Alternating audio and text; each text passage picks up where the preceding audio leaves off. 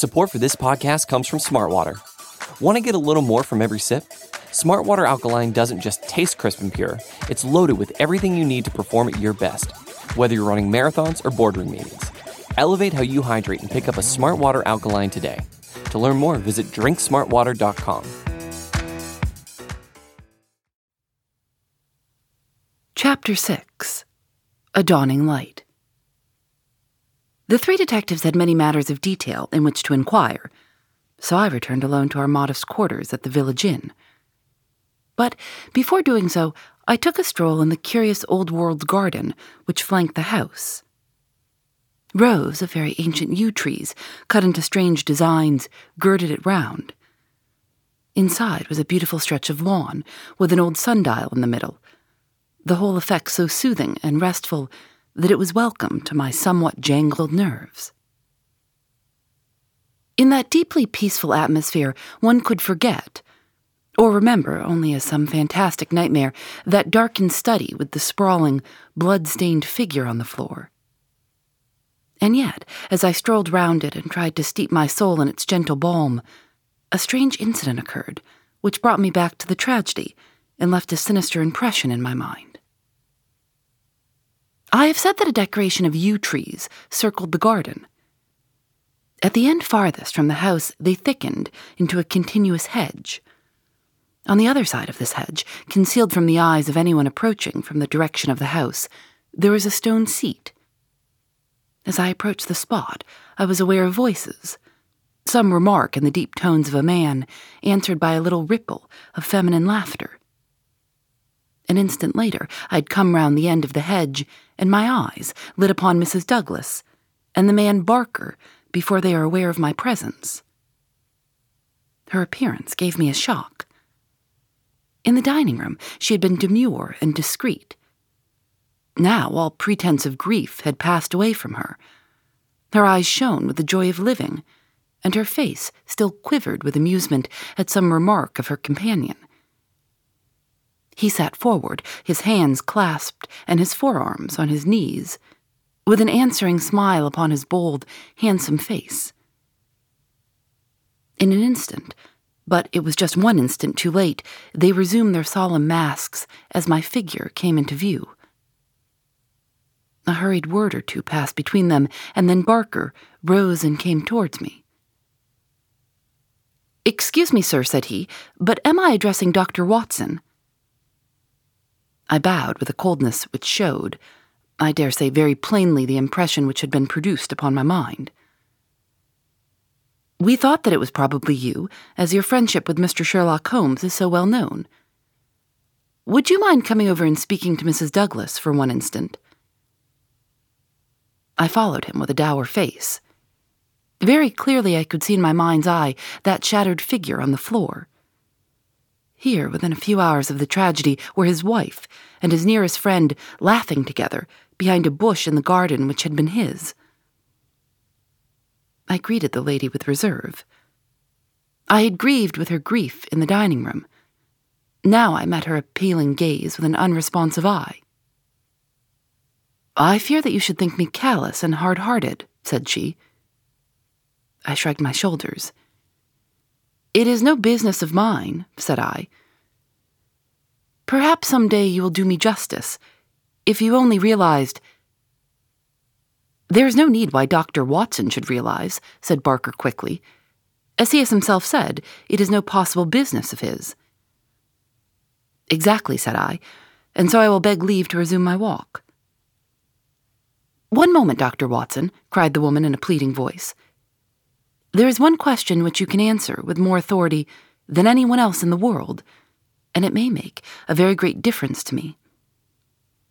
You know Mr. Holmes and his relations with the police better than anyone else can. Supposing that a matter were brought confidentially to his knowledge, is it absolutely necessary that he should pass it on to the detectives? Yes, that's it, said Barker eagerly. Is he on his own, or is he entirely in with them? I really don't know that I should be justified in discussing such a point. I beg, I implore that you will, Dr. Watson. I assure you that you will be helping us, helping me greatly, if you will guide us on that point. There was such a ring of sincerity in the woman's voice that for the instant I forgot all about her levity and was moved only to do her will. Mr. Holmes is an independent investigator, I said. He is his own master and would act as his own judgment directed. At the same time, he would naturally feel loyalty towards the officials who are working on the same case, and he would not conceal from them anything which would help them in bringing a criminal to justice. Beyond this, I can say nothing, and I would refer you to Mr. Holmes himself if you wanted fuller information. So saying, I raised my hat and went upon my way, leaving them still seated behind that concealing hedge. I looked back as I rounded the far end of it, and saw that they were still talking very earnestly together, and, as they were gazing after me, it was clear that it was our interview that was the subject of their debate. I wish none of their confidences, said Holmes, when I reported to him what had occurred. He had spent the whole afternoon at the manor house, in consultation with his two colleagues, and returned about five with a ravenous appetite for a high tea which I had ordered for him. No confidences, Watson, for they are mighty awkward if it comes to an arrest for conspiracy and murder. You think it will come to that? He was in his most cheerful and debonair humor. My dear Watson, when I have exterminated that fourth egg, I shall be ready to put you in touch with the whole situation. I don't say that we have fathomed it, far from it. But when we have traced the missing dumbbell. The dumbbell? Dear me, Watson, is it possible that you have not penetrated the fact that the case hangs upon the missing dumbbell? Well, well, you need not be downcast, for between ourselves, I don't think that either Inspector Mac or the excellent local practitioner has grasped the overwhelming importance of this incident. One dumbbell, Watson. Consider an athlete with one dumbbell. Picture to yourself the unilateral development, the imminent danger of a spinal curvature. Shocking, Watson, shocking. He sat with his mouth full of toast and his eyes sparkling with mischief, watching my intellectual entanglement. The mere sight of his excellent appetite was an assurance of success for I had very clear recollections of days and nights without a thought of food, when his baffled mind had chafed before some problem, while his thin, eager features became more attenuated with the aestheticism of complete mental concentration. Finally, he lit his pipe, and sitting in the ingle nook of the old village inn, he talked slowly and at random about his case, rather as one who thinks aloud than as one who makes a considered statement. A lie, Watson. A great big thumping, obtrusive, uncompromising lie. That's what meets us on the threshold. There is our starting point. The whole story told by Barker is a lie. But Barker's story is corroborated by Mrs. Douglas. Therefore, she is lying also. They are both lying, and in a conspiracy. So now we have the clear problem. Why are they lying, and what is the truth which they are trying so hard to conceal? Let us try, Watson, you and I, if we can get behind the lie and reconstruct the truth. How do I know that they are lying?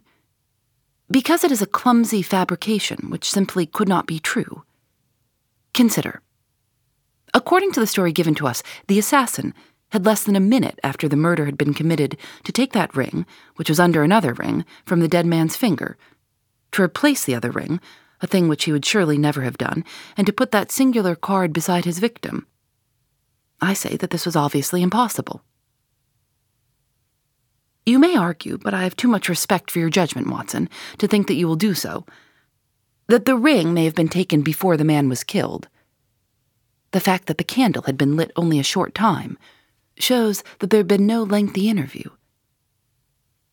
Was Douglas, from what we hear of his fearless character, a man who would be likely to give up his wedding ring at such short notice? Or could we conceive of his giving it up at all? No, no, Watson. The assassin was alone with the dead man for some time with the lamp lit. Of that, I have no doubt at all. But the gunshot was apparently the cause of death. Therefore, the shot must have been fired some time earlier than we are told. But there could be no mistake about such a matter as that. We are in the presence, therefore, of a deliberate conspiracy upon the part of the two people who heard the gunshot, of the man Barker and of the woman Douglas. When on the top of this, I am able to show that the blood mark on the windowsill was deliberately placed there by Barker in order to give a false clue to the police, you will admit that the case grows dark against him. Now, we have to ask ourselves at what hour the murder actually did occur. Up to half past ten, the servants were moving about the house, so it was certainly not before that time. At a quarter to eleven, they had all gone to their rooms, with the exception of Ames, who was in the pantry. I have been trying some experiments after you left us this afternoon, and I find that no noise which MacDonald can make in the study can penetrate to me in the pantry when the doors are all shut. It is otherwise, however, from the housekeeper's room. It is not so far down the corridor, and from it I could vaguely hear a voice when it was very loudly raised. The sound from a shotgun is to some extent muffled when the discharge is at very close range, as it undoubtedly was in this instance. It would not be very loud. And yet, in the silence of the night, it should have easily penetrated to Mrs. Allen's room. She is, as she's told us, somewhat deaf, but nonetheless, she mentioned in her evidence that she did hear something like a door slamming half an hour before the alarm was given. Half an hour before the alarm was given would be a quarter to eleven. I have no doubt that what she heard was the report of the gun, and that this was the real instant of the murder. If this is so, we have now to determine what Barker and Mrs. Douglas, presuming that they are not the actual murderers, could have been doing from quarter to eleven, when the sound of the shot brought them down, until quarter past eleven, when they rang the bell and summoned the servants. What were they doing? And why did they not instantly give the alarm? That is the question which faces us. And when it has been answered, we shall surely have gone some way to solve our problem. I am convinced myself, said I, that there is an understanding between those two people. She must be a heartless creature to sit laughing at some jest within a few hours of her husband's murder. Exactly. She does not shine as a wife, even in her own account of what occurred. I am not a whole souled admirer of womankind, as you are aware, Watson, but my experience of life has taught me that there are few wives, having any regard for their husbands, who would let any man's spoken word stand between them and that husband's dead body.